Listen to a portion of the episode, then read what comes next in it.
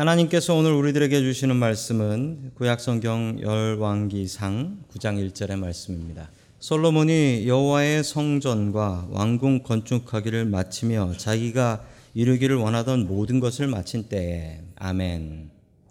하나님께서 우리와 함께 하시며 말씀 주심을 감사드립니다. 아멘. 자, 우리 옆에 계신 분들과 인사 나누겠습니다. 반갑습니다. 인사해 주시죠. 네, 반갑습니다. 인사 나누겠습니다.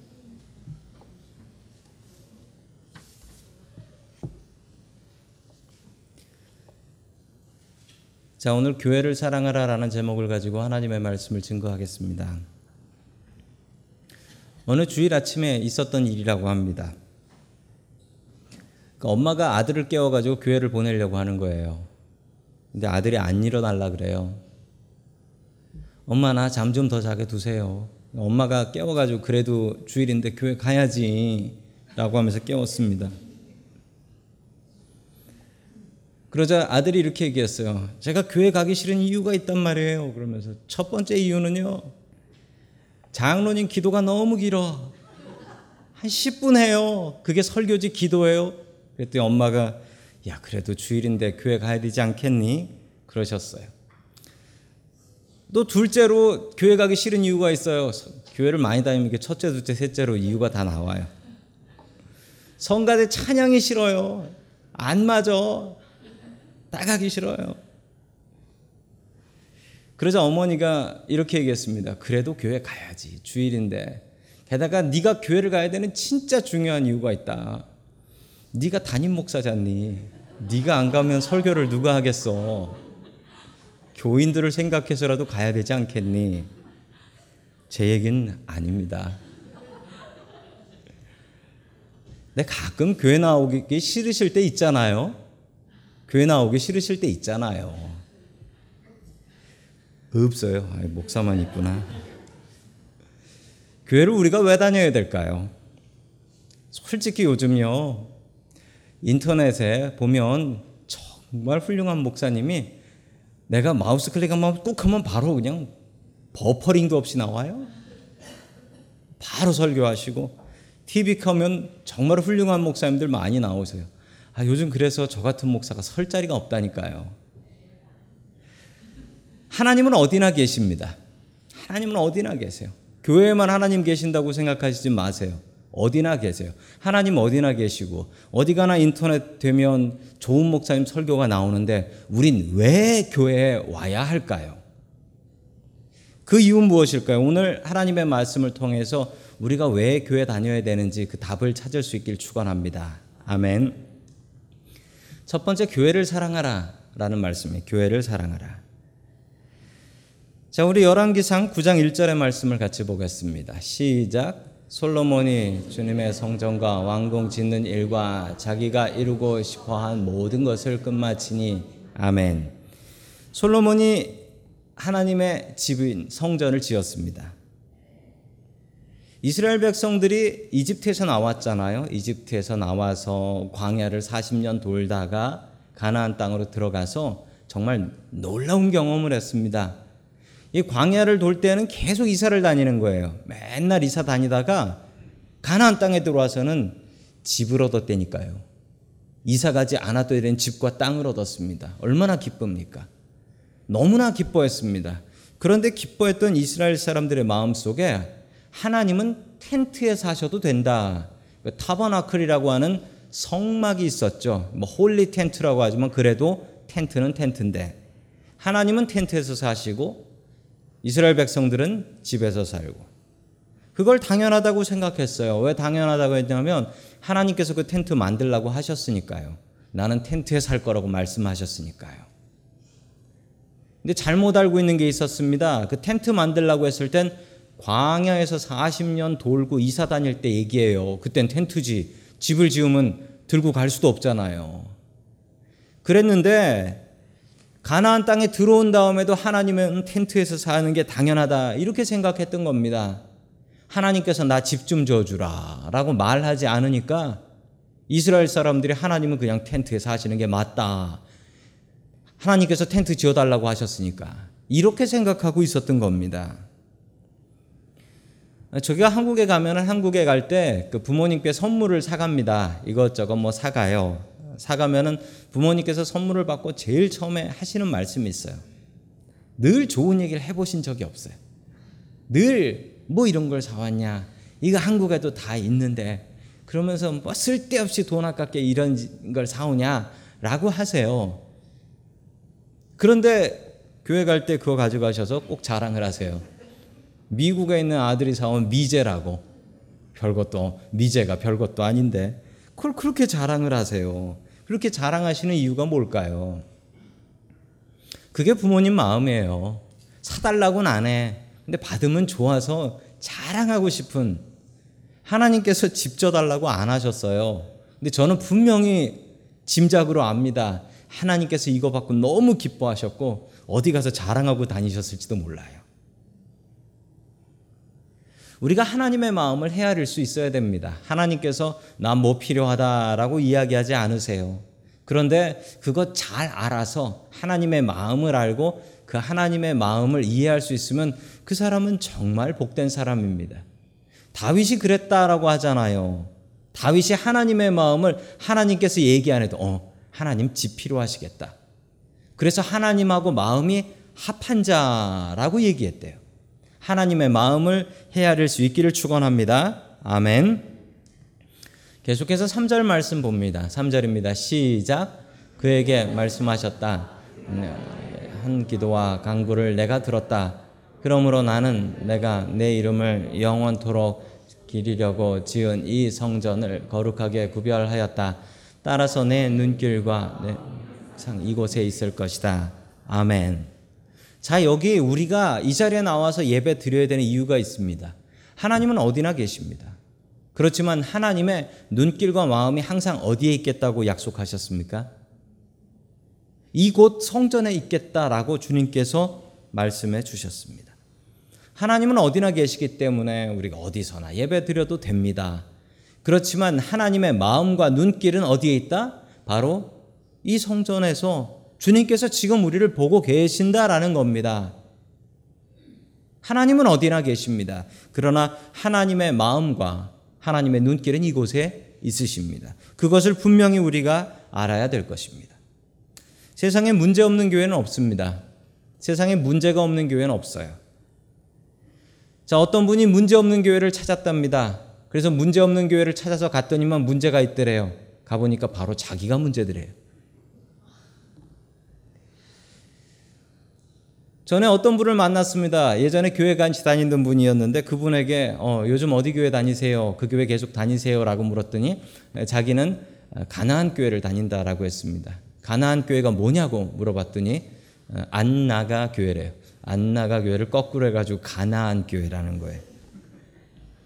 아 교회가 문제가 많아가지고 집에서 그냥 TV로 예배 드리고 그 온라인으로 헌금을 드리는 게 아니라 쏜대요 헌금을. 헌금을 쏜다. 자, 세상의 교회는 문제가 많습니다. 우리 교회는 뭐 문제가 없나요? 우리 교회도 문제가 분명히 있습니다. 그럼에도 교회를 다녀야 되는 이유는 무엇인가요? 바로 오늘 이 말씀이 답입니다. 주님의 마음과 눈길이 항상 어디에 있다? 성전에 있다. 그러므로 주님 앞에 예배 드려야 한다. 교회를 사랑하십시오. 주님의 마음과 눈길이 이곳에 있습니다. 다윗처럼 주님의 마음을 헤아리고 미리미리 챙기십시오. 그것이 교회를 사랑하는 마음입니다. 오늘 주신 말씀처럼 교회를 사랑하며 살아갈 수 있기를 주의 이름으로 간절히 축원합니다. 아멘.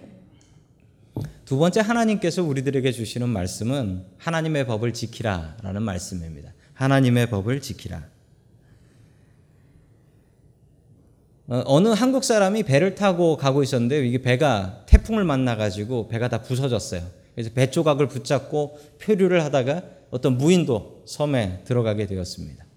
그런데 한국 사람이 제주가 좋지 않습니까? 그래서 한국 사람이 제주가 좋아서 거기서 자기 필요한 것 만들고 살면서 그리고 구조를 기다리고 있었습니다. 그러던 어느 날 10년쯤이 지났는데 배 한 척이 지나가는 겁니다. 그래서 준비한 걸 가지고 나와가지고 불을 피우고 연기를 내가지고 아 내가 여기 있으면 구해주세요라고 했답니다.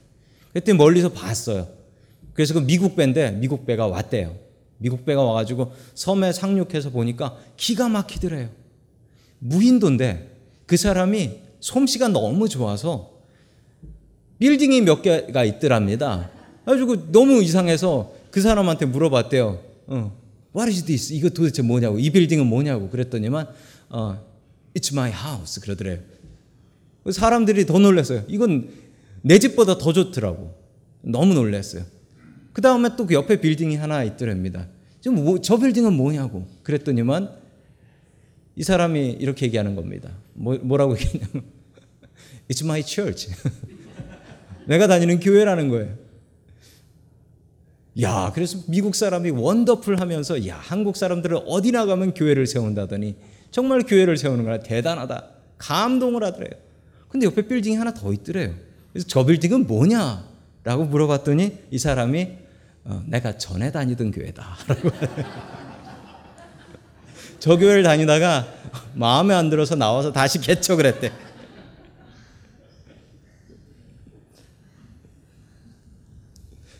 아, 우리는 교회를 세우는 사람이 되어야 됩니다. 이렇게는 아니지만 솔로몬이 교회를 세웠습니다. 그 모습이 우리 4절의 말씀에 나옵니다. 같이 봅니다. 시작. 너는 내, 내 아버지 다윗처럼 살아. 내가 내게 명한 것을 실천하고 내가 내게 준 율례와 규례를 온전한 마음으로 올바르게 지켜라. 아멘. 솔로몬이 교회를 지었습니다. 성당을 성전을 지었어요. 지었는데 너무나 잘 지었습니다. 7년 동안이나 지었습니다. 아주 좋은 재료로 7년. 자기 집 짓기 전에 성전부터 지었습니다. 얼마나 대단한 정성입니까? 그러면 하나님께서 뭐라고 말씀하시는 게 맞을까요? 고맙다라고 하시는 게 맞을 겁니다. 고맙다. 참 고맙다. 이러는 게 맞는 것 같은데 하나님께서 단 한마디도 고맙다라는 얘기를 안 하세요. 그리고 복 주신다는 얘기도 하지도 않으세요. 그리고 하신 말씀이 방금 읽은 사절의 말씀입니다. 하나님께서 왜 이러실까요? 하나님께서 오히려 솔로몬에게 얘기한 것은 네가 말씀대로 살면 복을 받지만 네가 말씀대로 살지 않으면 벌 받아 죽는다. 이 얘기를 하셨어요. 아니 그냥 조금 고맙다라는 말이든지 조금 칭찬이라도 좀 하면 좋겠는데 전혀 칭찬을 하지 않는 모습이 예, 한국 아버지들 같습니다. 한국 아버지는 고맙다 이게 칭찬 같은 거 잘 하지 않죠. 하나님께서는 왜 이러셨을까요? 솔로몬의 교만을 우려하셨던 두려워하셨던 것입니다. 왜냐하면 솔로몬이 세상 사람들 처음으로 하나님께 집을 지어준 사람 이렇게 생각할 수 있습니다. 나 하나님께 집 져준 사람이다. 이게 내 교회다. 내가 세운 교회다. 그러면 솔로몬이 그 교회를 자기 마음대로 할 가능성이 있단 말이죠. 그러면 그건 하나님의 교회는 아니고 그건 솔로몬 교회죠. 제가 고등학교 다닐 때 일입니다. 제가 고등학교 다닐 때 제가 다니던 교회가 있었는데 그 시장 옆에 있었던 시장 2층이었어요. 2층 건물을 빌려서 2층을 빌려서 하는 교회였습니다. 1층에는 고깃집이 있었어요. 정육점이 있었고 2층에 교회가 있었습니다. 그 교회 가난한 시장 다니는 사람들이 참 많이 다녔습니다. 뭐 저도 그랬고요. 근데 그 교회에 유일하게 부자가 하나 있었습니다. 제 친구였습니다. 제 친구 아버지. 제 친구 아버지인데 아주 부자셨어요. 게다가 그분이 그 교회를 세웠어요. 그래서 다들 그분 눈치를 봤어요. 왜냐하면 그분이 제일 교회에서 헌금을 많이 하셨거든요. 그분이 헌금을 안 하시면 목사님이 사례빌, 셀러리를 받아갈 수가 없을 정도였습니다. 다들 그분 눈치를 봤어요. 그러다가 그분이 목사님이 마음에 안 든다고 목사님 내보내고 다른 분 모셔왔습니다. 참 안타까웠습니다. 그건 하나님 교회 같지 않고 그분의 교회 같았어요. 그분의 교회. 그건 참 나쁜 일입니다. 솔로몬이 그렇게 될 가능성이 있었습니다. 내가 세운 교회니까 내가 거기에 제사장도 내 마음대로 넣고 내가 원하는 대로 예배드리고 그렇게 되기 딱 좋았습니다. 그래서 하나님께서는 오히려 솔로몬에게 경고를 하셨습니다. 하나님 뜻대로 살면 복 받지만 네가 하나님 뜻대로 살지 않으면 벌 받아 죽는다. 이런 경고를 하셨던 겁니다. 자, 계속해서 7절 말씀 보겠습니다. 시작. 나는 내가 준 그 땅에서 이스라엘을 끊어 버릴 것이고 내 이름을 기리도록 구별한 성전을 외면하겠다. 그러면 이스라엘 모든 민족 사이에서 한나 속담거리가 되고 웃음거리가 되고 말 것이다. 아멘. 똑바로 믿지 않으면 성전도 다 무너뜨려 버리겠다라는 것입니다. 교회를 많이 하는 분들, 그리고 교회에서 중요한 일을 하는 분들, 잘못하면 솔로몬 같이 되기 쉽습니다. 내가 이 교회에서 참 중요한 사람이야. 라는 생각을 가지는 순간 우리의 마음속엔 시험이 듭니다. 내가 이렇게 교회에서 일 많이 하고, 내가 이렇게 교회에서 중요한데 왜 나한테 이렇게밖에 안 해주는 거지? 라는 섭섭한 마음이 들기 시작하는 것이죠. 저도 얼마 전에 몇 년 전에 솔직히 이런 마음이 들었던 적이 있었습니다. 그리고 바로 회개했습니다. 내가 하나님 앞에 일을 할 수 있다면 하나님께서 건강을 주셨으니까 되는 거 아닙니까? 그건 하나님 주신 것으로 하는 것이죠. 내가 하나님 앞에 바른 헌금을 할 수 있다면 하나님께서 나에게 돈 주셨으니까 할 수 있는 거죠. 하나님 앞에 감사해야 되는 것이지 그것을 섭섭하게 생각하면 안 될 것입니다. 솔로몬의 마음 속에는 내가 세운 교회다라는 마음이 들어 있었습니다. 그래서 하나님께서는 오히려 그에게 똑바로 정신 차리고 믿지 않으면 하나님 앞에 벌 받는다라는 것을 보여주셨습니다. 하나님 법대로 사는 게 복 받는 길입니다. 우리가 능력 주시는 대로 하나님 앞에 더 많이 헌신하고 더 많이 주님의 일을 해야 됩니다. 그렇지만 하나님, 내가 이만큼 했으니까 나 대접해 주세요. 이 말은 하시면 안 됩니다. 오히려 하나님의 법대로 살아갈 수 있어야 됩니다. 하나님께서 솔로몬에게 주신 충고를 우리에게 받기를 원합니다. 하나님 뜻대로 사는 복 받을 수 있기를 주의 이름으로 축원합니다. 아멘. 마지막 세 번째로 하나님께서 우리들에게 주시는 말씀은 교회를 세우는 사람이 되라라는 말씀입니다. 교회를 세우는 사람이 되라. 오늘 다락방 공부 문제에 교회를 자랑해 보라 라는 문제가 있습니다. 아, 이따가 잘 생각하셨다가 아, 교회를 자랑해 보시면 감사하겠습니다. 어떤 분은 자기 교회를 자랑해 보라라고 했더니 아, 너무 어렵다. 예, 자랑할 거리가 없다라는 분이 있었습니다. 그랬더니 옆에 여자분이 쿡 찌르면서 그래도 남편보단 자랑할 게 있잖수 라고 하더라고요. 자, 저희 교회는 참 자랑할 게 많습니다. 자랑할 것 중에 하나가 예, 저는 교회 사무실에 있으면 참 좋은 점이 예, 더우면은 1층으로 내려가면 되고요. 추우면 2층으로 올라오면 됩니다. 저는 그게 참 좋아요. 경치도 너무 좋고 예, 저희 교회 너무 좋은 것 같습니다. 이따가 다락방 공부 시간에 이 자랑거리 많이들 나눠주시면 감사드리겠습니다. 자, 우리는 교회를 자랑하는 사람이 되어야 됩니다. 특별히 누구에게 자랑해야 되냐면 내가 만나는 사람들에게 자랑해야 되고 내가 전도할 사람에게 자랑해야 되고요. 또 정말 중요한 사람들이 있는데 가족들에게 교회를 자랑해야 됩니다. 가족들에게. 우리가 실수할 때가 있는데 가족들에게 교회 자랑을 안 합니다. 가족들에게 교회 자랑을 안 하면 어떻게 될까요? 저는 어릴 적에 저는 교회 가는 게 정말 좋았습니다. 왜 좋았냐면 전에도 말씀드렸듯이 저희 아버지께서 교회 안 다니시고 저희 가정에 참 가정적이셨어요. 예, 가정의 적이었어요. 저희 가정. 너무나 가정적인 아버지셨는데 교회를 다니고 나서 차츰차츰 우리 아버지가 변하는 게 보여요. 차츰차츰 우리 아버지가 어, 우리 아버지가 옛날에 안 저랬는데 이게 자꾸 변하는 게 보여요. 그리고 저희 부모님이 당연히 집에서 싸우실 때가 있었죠. 싸우셔도 교회는 무조건 가셨거든요. 근데 교회 갔다 오면 싸운 걸 다 잊어버리고 평화롭게 돌아오세요. 그래서 부모님이 다투면 아유 빨리 주일이 왔으면 좋겠다. 아, 빨리 교회를 가야지. 제 마음속엔 이런 생각이 있었습니다. 그래서 저는 교회 가는 게 참 좋았습니다. 자, 그런데 우리가 종종 실수할 때가 있습니다. 저 목사지만 저도 자식들 앞에서 실수한 적이 있습니다. 교회에 대해 교회에서 있었던 좋지 않았던 일, 안 좋았던 일에 대해서 집에서 아이들한테 얘기하는 거예요. 아이들 이 듣는데. 그럼 아이들은 무슨 생각을 하느냐? 아, 교회는 참 문제가 많은 데구나, 라고 생각을 합니다. 그런데 주일 아침이 되면은 아이를 자고 있는 늦잠을 자는데 깨워요. 그리고 교회를 가자 그래요. 아, 분명히 교회가 문제가 많다고 막 뭐라고 뭐라고 해놓고서 교회를 가재.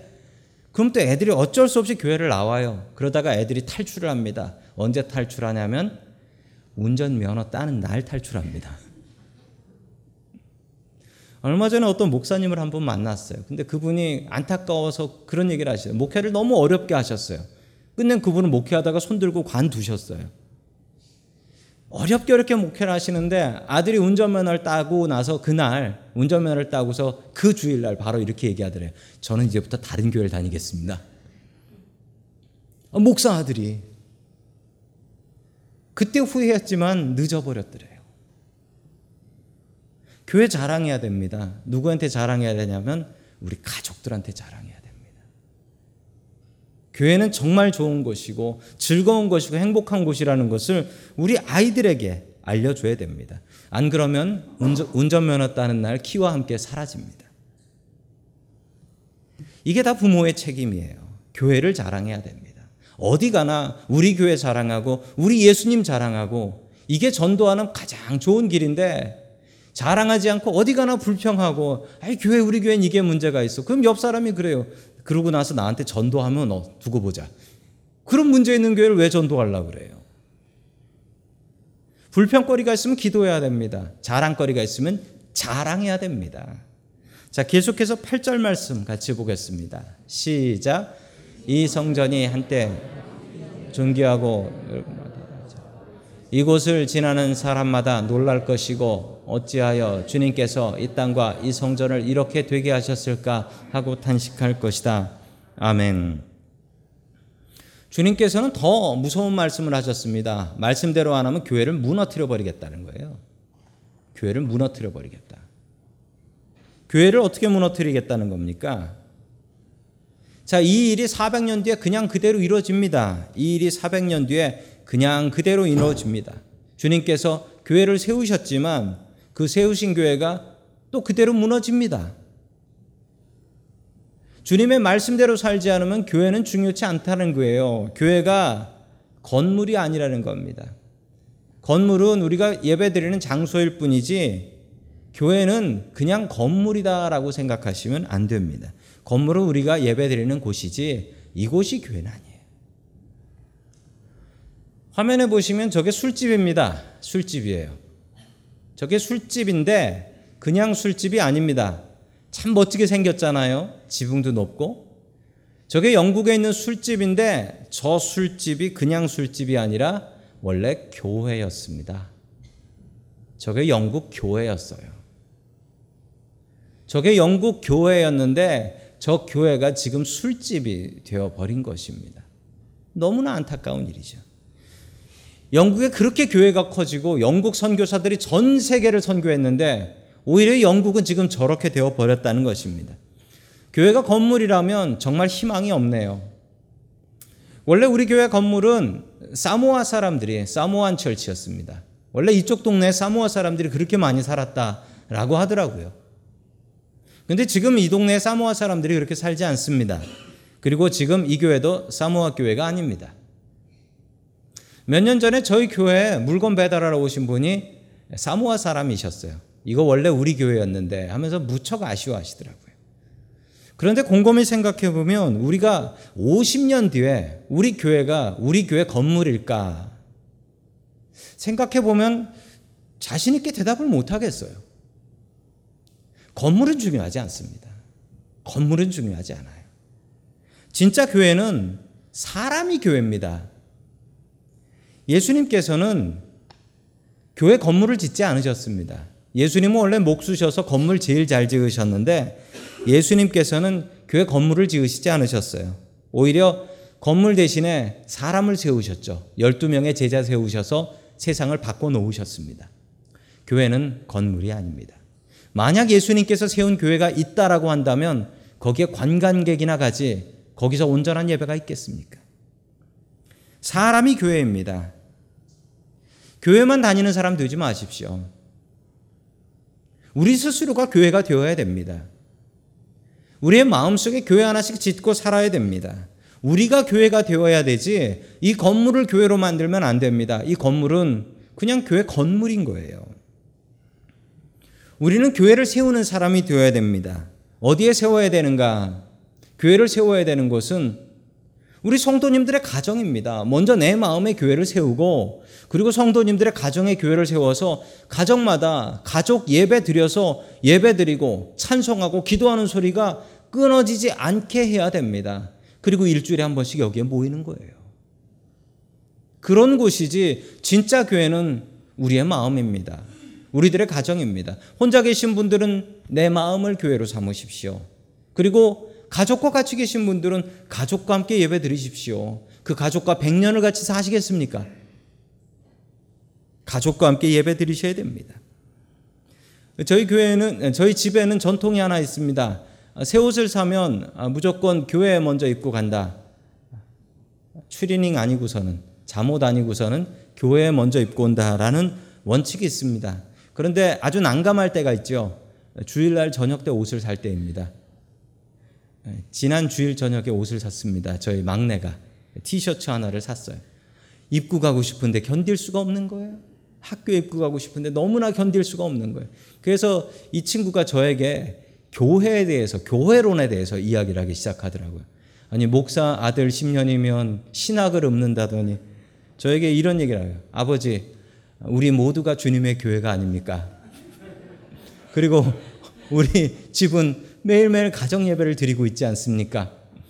그런데 왜 교회 갈 때 제일 먼저 입고 가야 된다라고 하시는 겁니까? 저는 내일 아침에 이 옷을 입고 학교를 가겠습니다.